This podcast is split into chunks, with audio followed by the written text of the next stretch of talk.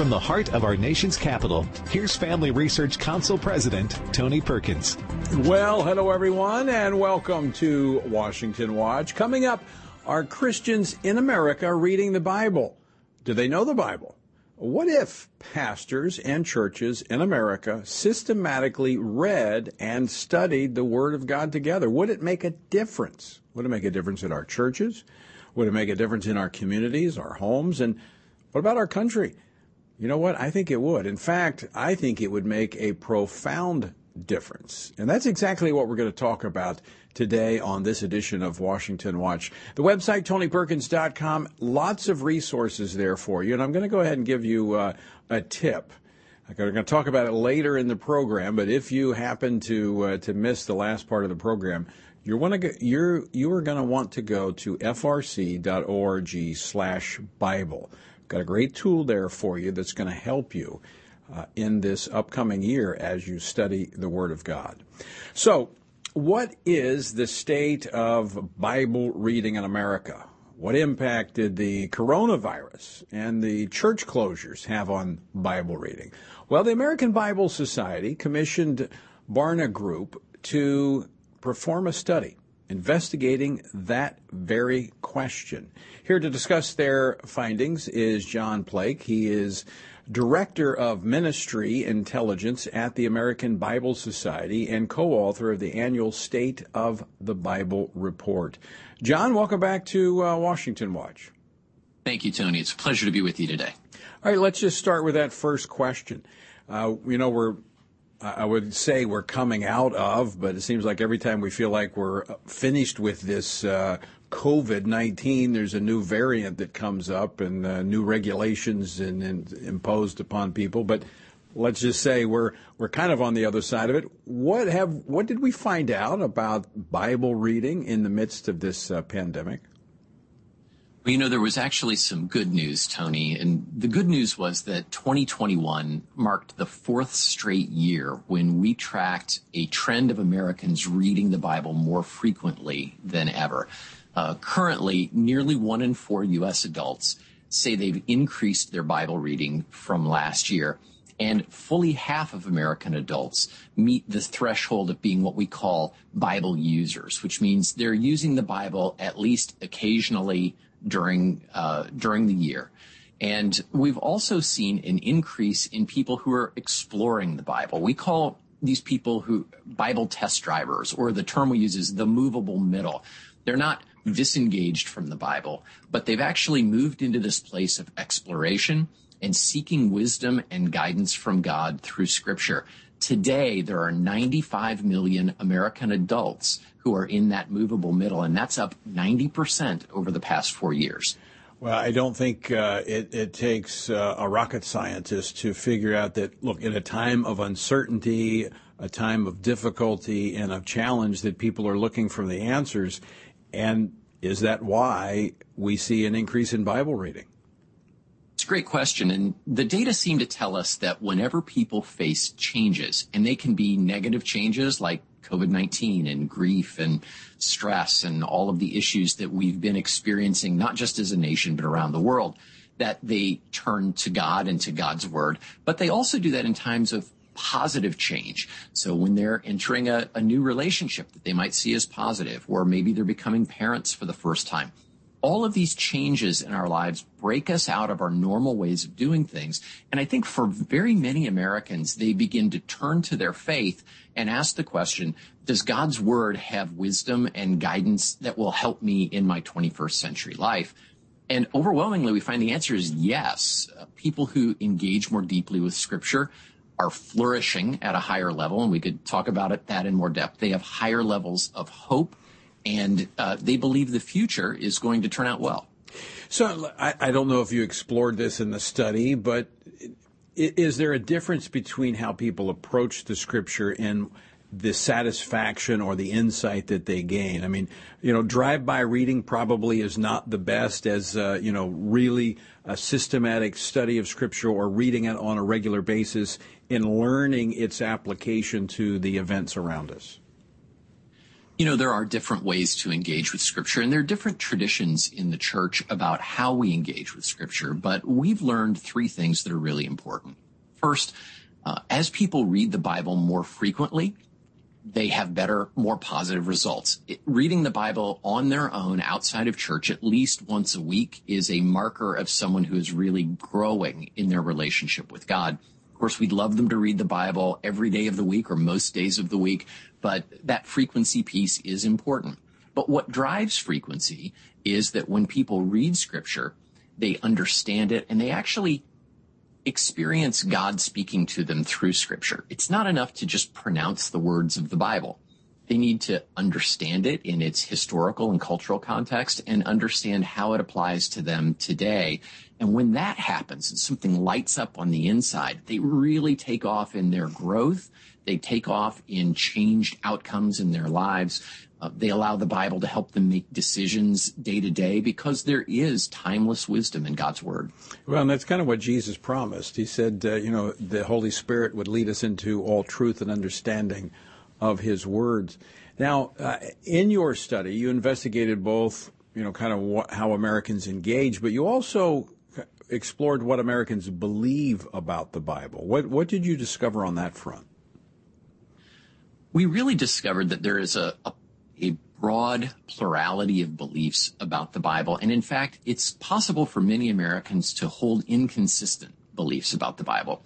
So many Americans say that the Bible, the Quran, and other sacred books, perhaps the Book of Mormon, are all sort of the different versions of the same thing. Uh, which as someone who's studied scripture and, and has been a pastor and a missionary, I, I find that a little bit troubling. Mm-hmm. Uh, but what we also discover is that as people begin to engage with God's word, their beliefs about God and his word and the importance of the church, when they really deeply engage in God's word in a Christian community, wow, their views uh, are transformed, their beliefs about God are transformed, but also their experience of God is transformed. And that is the great news about the Bible. You don't have to believe everything correctly before you start. By starting, the Bible begins to shape us and God shapes us through his word. Yeah, that's extremely important because we're not going to be at the end of the result that we desire or that God desires of us at the beginning. I mean, it is a process. The word shapes us. It uh, it, it, sanctifies us, as the scripture says, of itself. It washes us, cleanses us of our you know our fallen humanity as we walk in relationship uh, with the Lord, and that is developed through scripture reading, which we're going to talk about later in the program. In terms of the Bible and its importance to America, any any uh, indication there where Americans stand on that? I think overall Americans hold a fairly high view of the Bible, even if they don't read it.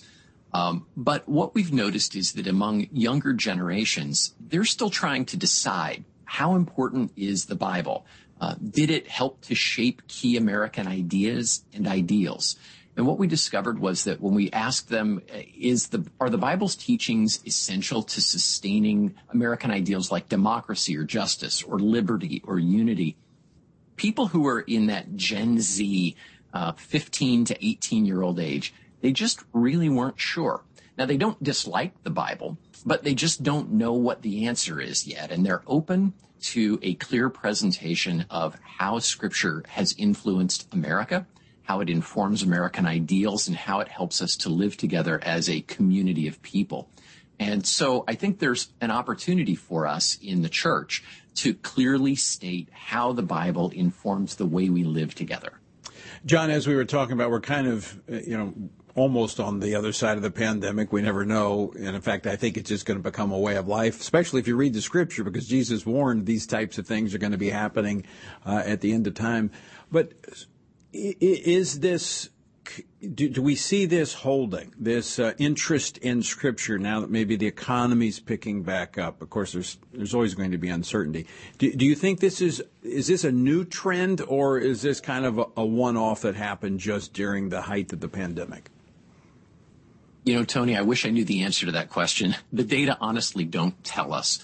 What they tell us is that for the last four years consistently more people have been exploring the Bible.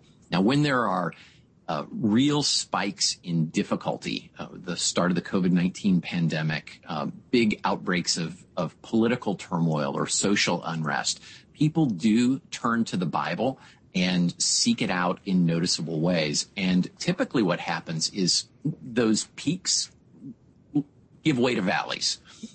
And we are hoping that together in this moment when people are open to God's word, that we will clearly make the case that God's word speaks clearly to us and gives us wisdom and guidance about how we can live together today. So, John, I mean, obviously, you are focused very heavily on the Bible, getting people to read the Bible, getting into people's hands. How can Bible believing Christians make the most of this moment that we are in when it comes to Scripture? Because we know the Word is powerful. God said, My Word will not return unto me void. You know, I love preaching, but it is the Word of God that is central to knowing God. And if we want people to come to know Him and walk with Him and be influenced by Him, it starts with His Word. How do we take advantage of this moment? I think we have three real opportunities that are showing up in the data. The first opportunity is in America's youngest adult generation, Gen Z. So if we think about the next generation, there's a great openness to God's word there, but not necessarily depth. And so young people are looking to those of us who are from older generations to help them understand how the Bible influences and guides our lives and how we have worked through the challenges that we've seen in maybe a few more years than they've had. In other words, how can we be mentors? And so there's an opportunity to connect the next generation with scripture. I think the second big opportunity we have is to look at the hurting people who are around us and among us. Our communities are struggling with grief, with economic disruption, with uh, all kinds of new situations and the traumas that many of them have experienced. And the Bible speaks to those things. So if you're a pastor or a church leader and you're not doing anything to minister to the traumatic experiences people have had, boy, there's an opportunity for us. Yeah. And then the third thing is just really simple. Help everyone take their next step with God through scripture. We all have a next step and everything about growing with Christ is hyper custom.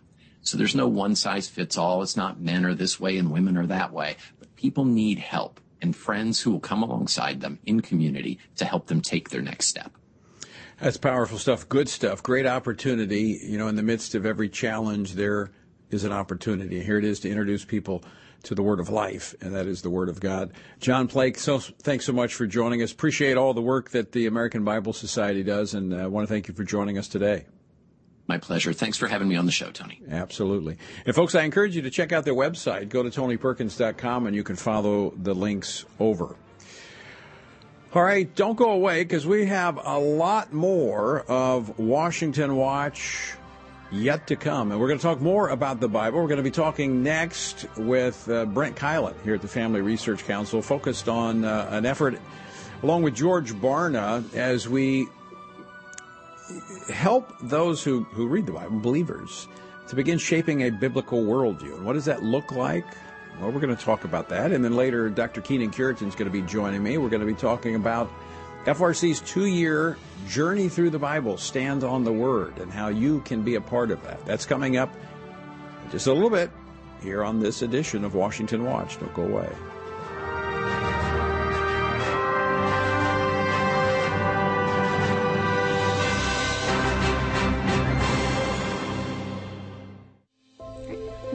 Hear that religious liberty is something we must protect.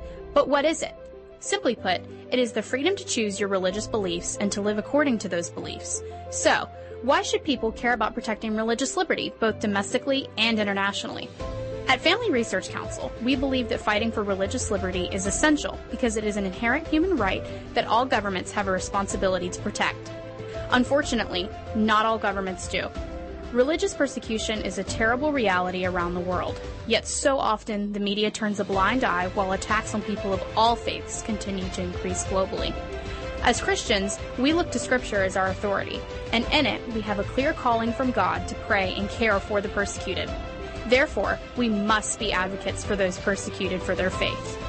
Learn more about what you can do to help the persecuted by accessing Family Research Council's latest resources on religious liberty at frc.org/slash religious liberty. What do abortion, pornography, and human trafficking have in common?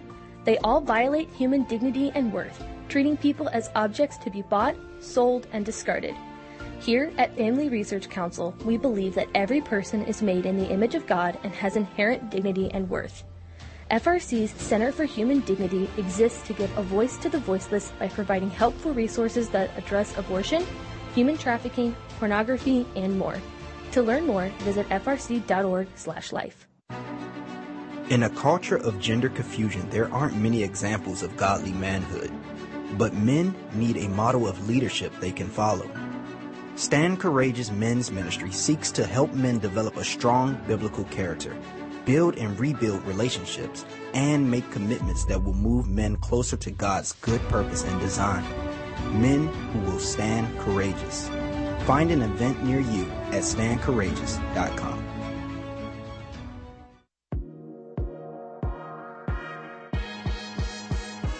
Here at FRC, we stand. We love to stand. We can't stop standing. We love standing so much, we actually removed all the chairs, couches, and stools from our premises. But that wasn't enough for us. We got USA made 15 ounce stand mugs. So that if we ever forget what to do, we're reminded by the USA made ceramic always close at hand. Whether drinking a morning brew, sipping afternoon tea, or chowing down on dinner, Everything served in a stand mug just pairs oh so well. Does a conscience that stands for faith, family, and freedom ever truly go thirsty? Get your stand mug at TonyPerkins.com and, as always, keep standing.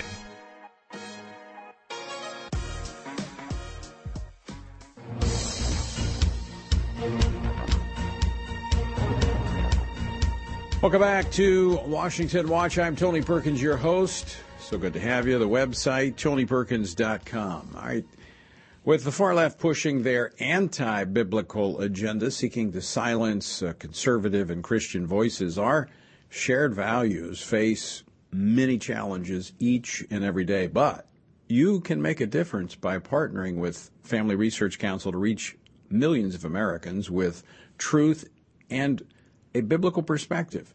And thanks to a challenge match by friends of FRC, your gift will have double the impact if it's received by December the 31st. So you can partner with us to make sure that Washington Watch continues, that the work of the Family Research Council continues, and your gift will be doubled in its impact because of uh, generous donors that have put that challenge out there. So if you'd like to be a part of partnering with the Family Research Council, go to tonyperkins.com and make your contribution there. And also check out the resources that we have available for you at tonyperkins.com.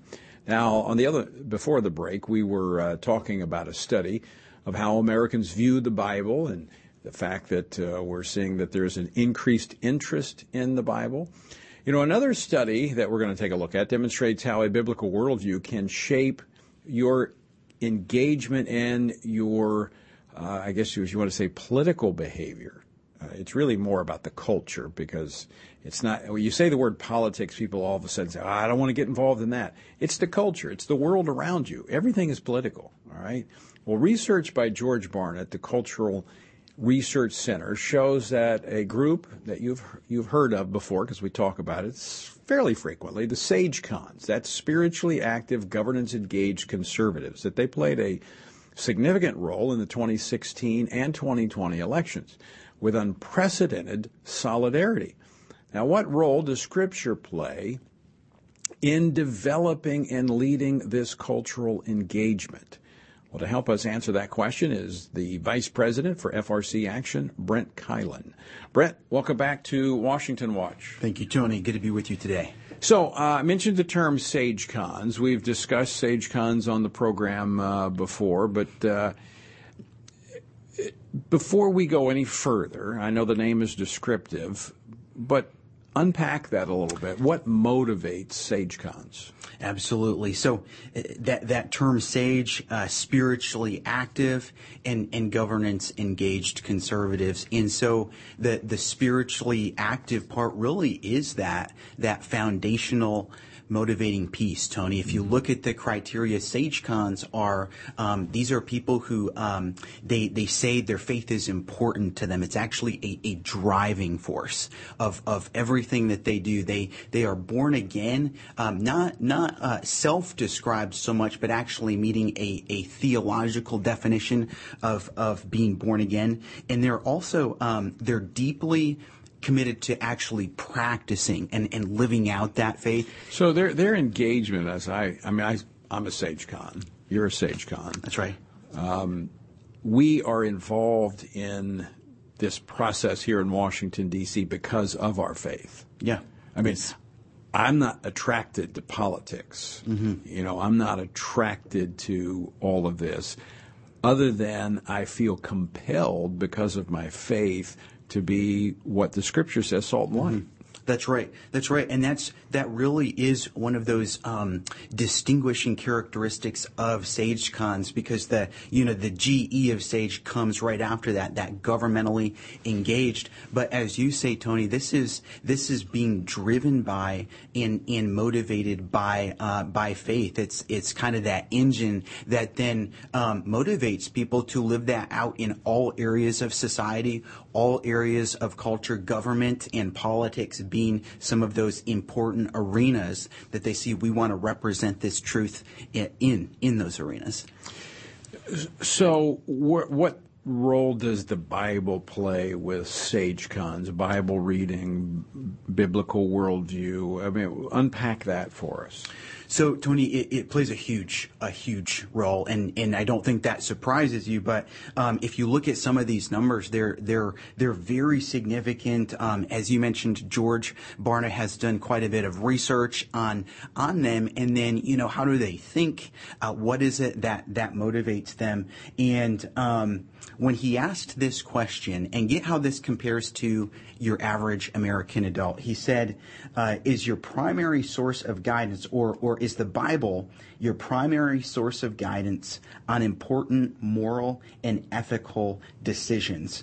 Your um, average American adults, uh, 23% of them said yes to that question. But with SageCons, 72% said yes to that question. If you look at some other questions uh, we, we, we've pulled on, um, for for the Bible specifically, um, when we asked, uh, "Is the Bible the Word of God without any errors?" All adults said 41% said they agree mm-hmm. with that, but SageCon's 87% agreed with that. And then um, we asked, "Do you read or, or, study the Bible every day?" This was a, another question George asked, and um, all adults, 20% said yes, so one in five. But with Sage Cons, it was 57%, so almost. So clearly, the, Bi- the Bible plays a key role yes, in the life yes. of a sage con. That's right. Now, uh, worldview. I, I want to, you know, we use these terms a lot, and we may have some folks listening that has that are not frequent listeners of the program. But a worldview is basically the lens which, with which you view the world. Mm-hmm. It is the. It's how you interpret the the events in the world uh, around you, and how does that worldview affect the behavior, the actions, the engagement of SageCons? Tremendously, Tony. Tremendously. Like you say, sometimes we hear that word worldview and we kind of think that those are those are um, ideas in my head, you know, that that that, that I agree with. Um, but but really, when this is getting measured, and, and, and when George is doing his research, um, he's measuring beliefs and behavior like is your is your worldview is what you think your worldview is and is what you say your worldview is is that uh, just what you you say yeah i agree with that idea or is that actually driving driving what you do and with sage cons the biblical worldview is is absolutely uh, motivating and, and driving what they do. If you look at a few of these questions, so I would call these, you know, worldview. Well, we're gonna we're gonna come back to that because we're up against a break because we're gonna finish the, those questions. But I also want to look at this what role does the Bible play in this worldview in unifying SageCons to take action mm-hmm. Mm-hmm. that is in concert with one mm-hmm. another? So we're going to talk about that. Folks, Brent Keilen, my guest, talking about SageCon's worldview, the Bible, and there's still a lot more to come. So don't go away. We're coming back on the other side of the break with more Washington Watch.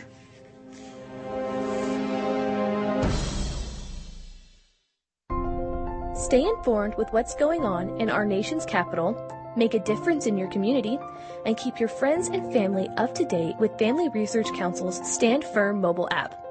This tool serves to bring Christians across America together in advancing faith, family, and freedom. With the Stand Firm app, you will have all our content available at your fingertips and will conveniently be able to stay up to date throughout your busy day. The Stand Firm app will give you access to a variety of resources, such as our most recent radio programs, social media posts, and publications.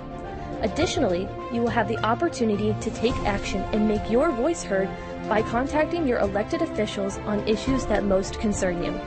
Visit the App Store on your smartphone or mobile device and search Stand Firm to download FRC's Stand Firm app, or by going to frc.org/app.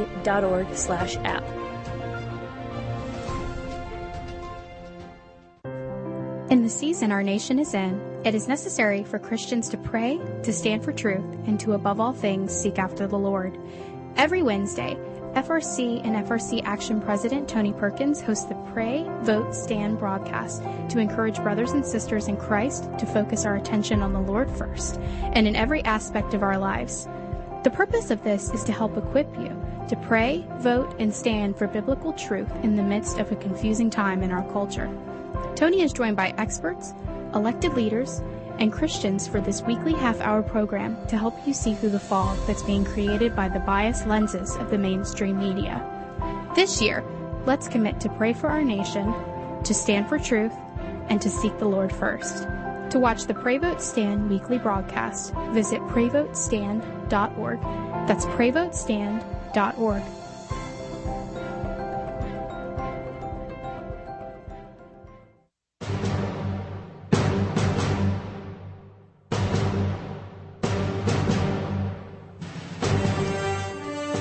This is Washington Watch, and I'm Tony Perkins, your host. Kind of a special edition of Washington Watch today. There's uh, it's not often that that I can go deep into one particular issue, but we're coming up on the on the new year, and we really want to encourage you uh, to consider joining us on our two-year journey through the Bible called "Stand on the Word."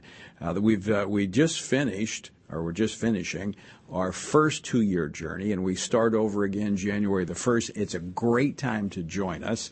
frc.org slash Bible. I'm going to talk more about that uh, in my next segment with uh, Dr. Kenyn Cureton. Lots of resources and tools for you. Uh, but I want to finish my conversation here with Brent Keilen, Vice President, FRC Action. So we're talking about worldview, talking about SageCons. Um, SageCons are unified. I mean, it's not like and it's not like they all get on the phone together and they have a big conference call and they say, "All right, we're going to do this." But SageCons in the last election, uh, according to George Barna, this is unprecedented. Ninety-nine percent of them turned out. And 97% of them voted for Donald Trump. This was, in fact, they were almost one third of Donald Trump's vote in the presidential election in 2020. So, how is it they act in such a unified manner? In Tony, in 2016, it was uh, 91% voter turnout. We didn't think that could go any higher, you know, for one group of people. But you're right. This is uh, this is a, a a highly motivated group. And you know, if you look at this, here's here's one aspect of that question you just asked. Um, what is the worldview on, on human life? When you look at the question, is human life sacred? All adults, 39% agree, but with SageCons, 81% agree that human life is sacred.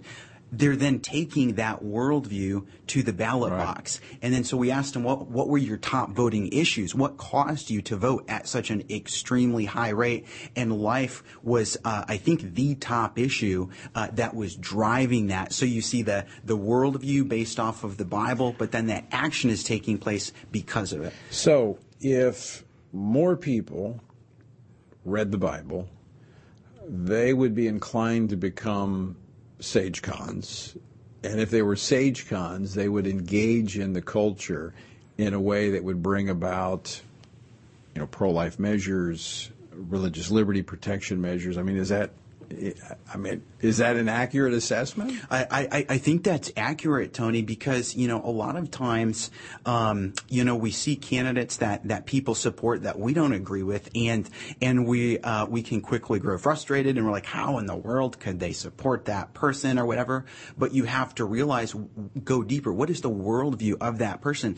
If if if somebody, if your neighbor who's who's voting for that person doesn't agree like you do that human life is sacred, then then they're going to have a completely different perspective than that. So, and and and Tony, if I could, let's look at the uh, the the opposite of this, kind of the opposite side of the spectrum. The opposite of a biblical worldview, maybe a humanist or Yes. socialist worldview. Yes, absolutely. So the the research is also showing. Um, We've seen over the past few years uh, a spike in support for outright socialism, right? And I think that's shocked a number of people. You know, where did this come from? You know, and um, in, in, and if you look at this, 98% of American adults who support socialism also reject a biblical worldview. And so when you take it a, a, a step deeper than just that, that surface issue, and socialism is a big deal. Yeah. It affects so many things, but they are coming at this issue just from a fundamentally different perspective. And so yes, like you said, when you are, you're in the Bible and that's, um, shaping, you know, your, your view of the world, it just affects so many things. Uh, we're going to run out of time here, but uh, the parents who are concerned about their children, about tran the transference of the or the transmission of the values that they have to them, concerned from one generation to the next for the country.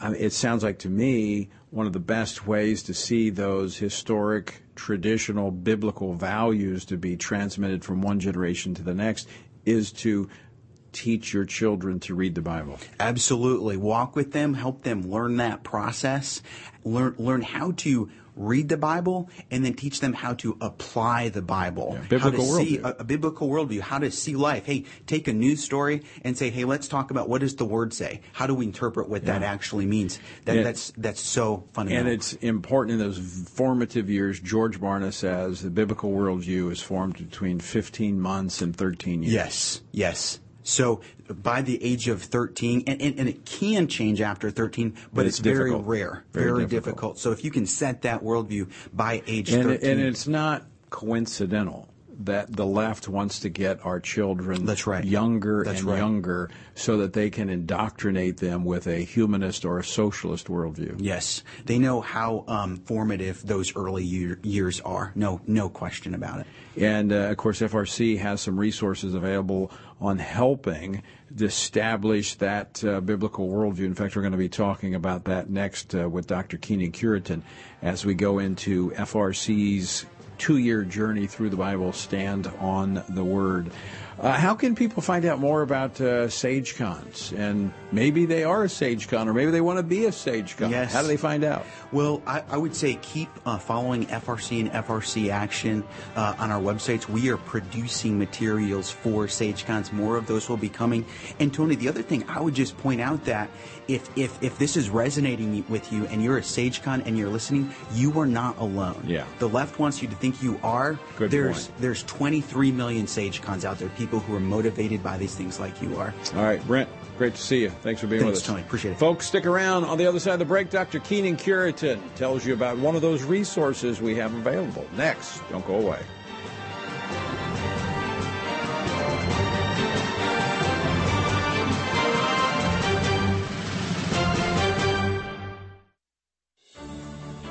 Author of life and has created man in his image. Therefore, we must respect the inherent dignity of every human life from conception until natural death. That is why Family Research Council works to pass laws that protect the unborn. To keep you informed on this issue, FRC has created online maps that illustrate progress in each state on key pro-life laws. That way, you can know where your state stands on protecting unborn babies. Check out our pro-life maps at frc.org slash pro-life maps. Hi, my name is Hannah. I'm serving as an intern here at Family Research Council, and it's been a life-changing experience. Interns join FRC's team of experts as they embark upon a mission of advancing faith, family, and freedom in public policy and the culture from a biblical worldview. The FRC internship is a 12 to 15 week program designed to educate university students who are passionate about public service and who believe that a biblical worldview is fundamental to the reformation of government and culture. Interns receive the opportunity to work alongside and be personally and professionally developed by FRC's team of experts. This paid internship offers free housing in the heart of DC, which allows students to be fully immersed in the fast-paced political climate and to build a community with other faithful conservatives in the nation's capital. For more information and to apply, visit frc.org slash internships. That's frc.org slash internships. Stay informed with Family Research Council's Stand Firm app. With the Stand Firm app, you will have all our content available at your fingertips and will conveniently be able to stay up to date throughout your busy day. You will have access to a variety of resources, such as our most recent radio programs, social media posts, and publications. Additionally, you will have the opportunity to take action and make your voice heard by contacting your elected officials on the issues that most concern you. Search Stand Firm on your mobile device to download FRC's Stand Firm app. We often hear that religious liberty is something we must protect. But what is it? Simply put, it is the freedom to choose your religious beliefs and to live according to those beliefs. So, why should people care about protecting religious liberty, both domestically and internationally? At Family Research Council, we believe that fighting for religious liberty is essential because it is an inherent human right that all governments have a responsibility to protect. Unfortunately, not all governments do. Religious persecution is a terrible reality around the world, yet so often the media turns a blind eye while attacks on people of all faiths continue to increase globally. As Christians, we look to Scripture as our authority, and in it we have a clear calling from God to pray and care for the persecuted. Therefore, we must be advocates for those persecuted for their faith. Learn more about what you can do to help the persecuted by accessing Family Research Council's latest resources on religious liberty at frc.org slash religious liberty.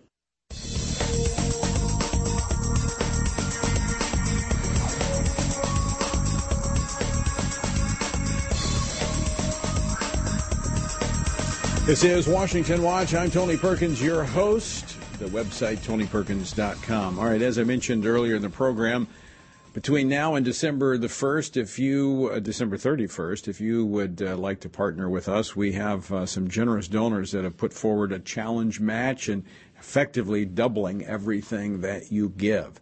Uh, we're only able to keep Washington Watch on the air because of folks like you who care about this country and care about expanding the kingdom of God. So go to TonyPerkins.com and uh, partner with us.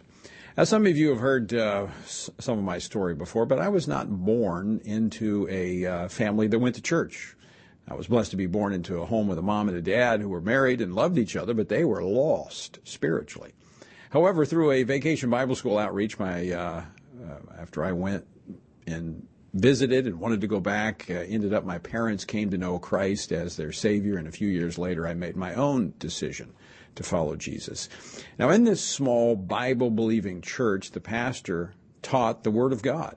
Uh, we've been talking about the Bible today. Well, he preached from the Bible, and as a teenager, I went through a, what we called in this denomination a confirmation class. It was a Presbyterian church, and uh, we were uh, we studied the tenets of the Christian faith and the doctrine of the church. And at the end, I received what uh, was my first, what would become many commentaries on the Bible. Now, this one, uh, even back then, nearly 50 years ago, was a classic. It was Halley's Bible Handbook. Now, in that book, Henry Halley writes this. He said, The most important thing in this book, he said, this simple suggestion that each church have a congregational plan of Bible reading and that the pastor's sermon be from the part of the Bible read the past week, thus connecting the pastor's preaching with the people's Bible reading. This suggestion, he goes on to say, right, if followed, would beyond any doubt whatever, whatsoever, produce a revitalized church, provided the pastor himself thoroughly believes in the Bible as God's Word and puts his heart into the effort. Now, why would it have this effect?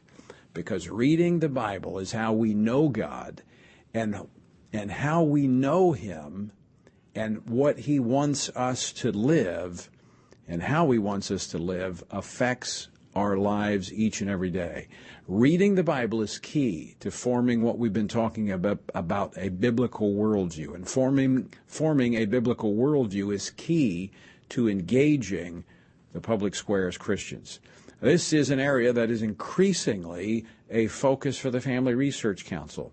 As a part of our shift in focus, some of you know we started a two year journey through the Bible, a Bible reading plan called Stand on the Word. Well, we've reached the end of that. We are, and end of the, this month. And we're here to discuss our next two year journey through the Bible. And with us to uh, have that conversation is FRC's Vice President of Christian Resources, Dr. Kenyn Cureton. Dr. Cureton, welcome back to the program. Tony, great to be with you again. Now, as an organization, FRC has been working through this two year Bible reading plan, and you've been a big part of that. And now we are about to launch our second I guess you would call it Stand on the Word 2.0. Tell our listeners about it. Well, it, yeah, I'm happy to do that. But hey, credit where credit is due. You did it with your own family before you uh, had the vision to do it with FRC, and it was amazing how God used you to get that started before we headed into 2020 and were greeted with the pandemic and the way that God used that in a tremendous way I think, to knit our hearts together, give us a strong foundation uh, from which we could respond uh, to that big challenge that we had. So just just a quick word of credit, Tony. Uh, thank you so much for being led of the Lord to get us started in, in the reading of the Bible every day. Well, you know, it's been fascinating to see how relevant it is. I mean, we're right here in our nation's capital where every day there there's breaking news, and it I mean, it is, it is, I guess we shouldn't be, but it's just unbelievable how relevant and timely God's word is to today. Absolutely. I mean, you know, we were going through uh, the prophets uh, when Joe Biden came to office, and we we continued to see God's word applied to leadership and what a godly leader or an ungodly leader uh, could do to a nation and in the way that they led. And it was just amazing. We were just watching it unfold as we were reading the headlines and, and watching, uh, you know, the actions taken by the by the administration, and then seeing that very same thing in in the Word of God each day. And and that helps put things into perspective because sometimes we can get lost in the in the moment and feel like we're being overrun and that this is, uh, you know, the, the end of the world, so to speak, and, and we become frantic and anxious, especially today with news 24/7. I hear this all the time. People say, "Well, look, I'm just, I'm so angry. I just, I, I just don't know what to do." And I say, "Are you watching television?" "Oh yeah, I, I watch the news all the time." Well, turn it off. You know, I think we have to balance as believers. We have to balance what we're hearing in the world around us, which is not as we know, not always reality, uh, because you can't you cannot believe everything you hear on the news. In fact, I would say probably 75% of it you need to question. Whereas the Word of God is reliable. It's been it has proved been proven through the test of time. We know it's true, and if we are in the Word, we can then interpret those things around us in such a way that we're not overly overcome with anxiety. We're not discouraged. We're not desperate. Are we concerned? Are we living in reality? Yes. But we know who God is, and we know what God is able to do. Absolutely, Tony. Uh, you know, we don't have to live with headline hysteria. We know how this book ends, and we know how the future is going to play out, and we know that it's in the hands of a, of a God who is very much on his throne and very much in control. He's sovereign, and we can hope in His Word. So, Dr. Cureton, let me just ask you this from uh, from your perspective as we've gone through this two year journey through the Bible. What are the benefits you see from studying the Bible together? Now, I know as a as a pastor, as a student of Scripture, you've studied the Bible, you've read it through many times. But I think for many of us, this was the first time we did it collectively with a very large group. What what are the benefits of that? Absolutely. It, it you know for my family, there was great benefit in being on the same page in scripture. I know you do this with your family. Even when you're away, you, you know, you're texting them the questions and then you have those conversations and there's such a spiritual synergy that results from that, you know, being on the same page of scripture together. And we saw that in our own team. I, I just saw how uh, the Family Research Council team just got to a higher level spiritually. And, uh, you know, it was, it, has been a joy to jump on that morning strategy call, begin our time in God's word and hear what God said to various team members. And what an encouragement to, to hear how God's at work and how God's revealing himself in the lives of, of your fellow team, team members. And, and, there's great spiritual synergy, I think, in, in, reading the same page of scripture together. Yeah. And, and, and it creates not only that synergy, but that unity that yes. you need in a challenging time. In fact, I've had some pastors that uh, have observed what we've done here at the Family Research Council with that Bible reading plan. Say, wow, you know, I need to do that with my church staff. You know, we, we minister, but rarely are we ministered to, and it is just a great point of connection every day for us as we uh, as we do that. Now, we've learned some things on this journey. Just like anything else, when you go through a journey, you uh, you kind of learn a few things and how you can improve the second journey. And so this time, as we began on January the first, our second uh, journey through the Bible you've got some new tools that uh, the team at the Family Research Council has put together. Uh, tell our listeners about that. Absolutely, Tony. You know, uh, the last couple of years we had a calendar and uh, the readings were included in that calendar and you could download it, print it, or even order a copy. And we're still doing that for 2023. But what I'm stoked about is the fact that we're adding an interactive web page. And on that web page, you're going to have the links to the day's Bible reading. They'll be front and center. You can choose between uh, the English Standard Version or the New King James Version, as well as an audio version for those who want to listen to the Bible being read in a Shakespearean voice, right? Uh, so they can hear it, uh, you know, hear the audio if they're on the go. It's really easy to do on their phone. And on that page, we have a couple of questions for discussion, just like this last time. And of course, on Sunday, We've got that debrief day, which is so powerful. I, I know it has been for your family, same for mine, where, you know, families, friends can get together and have a conversation about what God said to them over the past week and draw encouragement from that. But wait, there's more. Uh, we're also going to feature some commentary on those daily Bible readings, including your uh, video devotional that you do many mornings uh, which, you know, I, has been such an encouragement to me. And I know uh, a lot of the listeners maybe dialed into your Facebook page or gone to tonyperkins.com and, and caught you. And you do such an excellent job of providing an explanation of the text, some illustration, and some practical application in about five to eight minutes. And it's tremendous. And so that's going to pop up on that page. And additionally, uh, General Boykin, he's got a weekly uh, devotional for men that also follows the, the Bible reading program. And that'll pop up on the page as well as we read along. So I'm stoked about getting started in the new year with these new tools. And how this works, it's great for pastors. I did this at my church when I was pastoring, having everyone reading the same passage, and then I would preach on it uh, during the course of that week. But we have these these questions. You mentioned the questions. So here's how this uh, kind of works. I want to unpack this for folks because it's a it, it is a very useful tool. So we have the, the, the, readings broken into two years as opposed to a lot of Bible reading plans are one year and you're like overwhelmed with the volume of the reading. This is very manageable. In fact, I've got uh, a number of uh, folks that have uh, written in about this journey that they've been on. And I had one mom, uh, Jessica, who she said, Thank you for sharing the two year Bible plan. Even as a believer from my youth, I've never had a two year plan.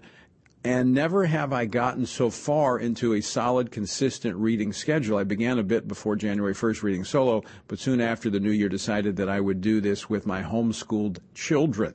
So she'd been taking her children through it, and she said, This is very manageable, you know, because it's about 10, maybe 15 minutes a day of reading.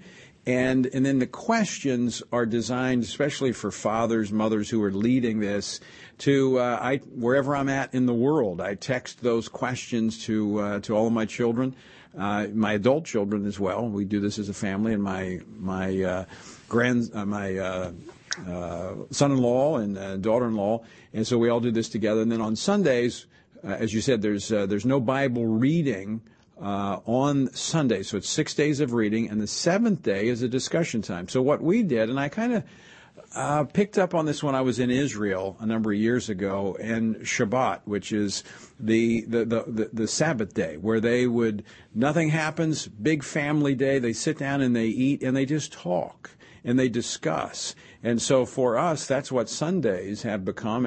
For our lunch, we, we eat and then we discuss with these diagnostic questions the reading. And so everyone shares what they learned.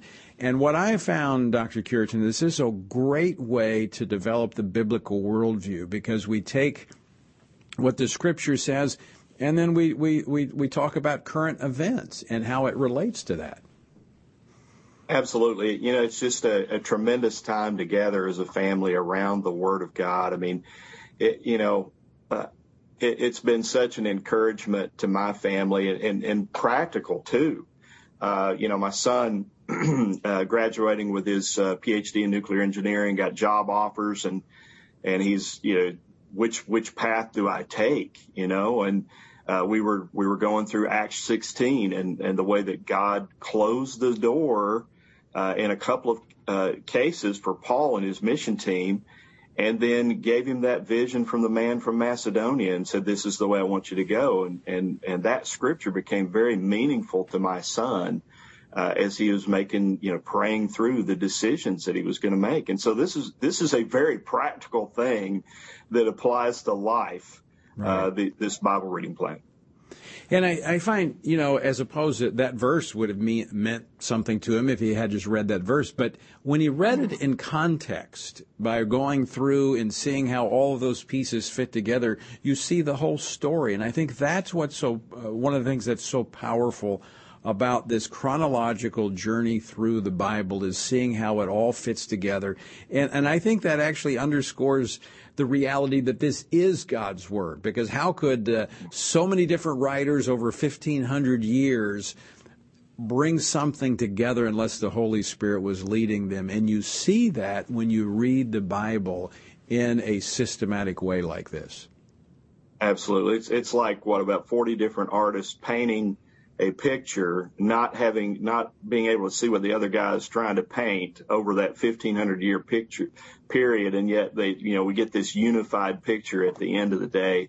It, it's incredible. I mean, you know, there, there are, you know, 432 uh, specific prophecies about Jesus in 333 verses, just about his first coming alone that right. were fulfilled in him. And it's just, there's just no way that that's coincidence. It's and providence. It is. and you see that when you uh, read the Bible. Dr. Cureton, we're out of time, but I want to thank you for joining us and thank you for the work you put into our, our Stand on the Word, our two year journey through the Bible.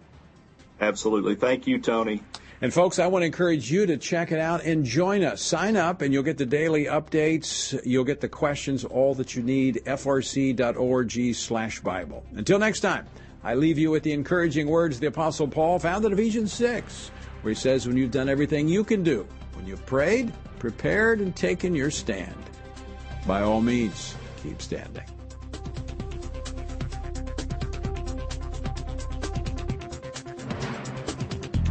Washington Watch with Tony Perkins is brought to you by Family Research Council and is entirely listener supported. Portions of the show discussing candidates are brought to you by Family Research Council Action. For more information on anything you've heard today, or to find out how you can partner with us in our ongoing efforts to promote faith, family, and freedom, visit TonyPerkins.com. Also, to leave a comment about Washington Watch, call our watch line at 1 866 372 7234. That's 1 866 372 7234.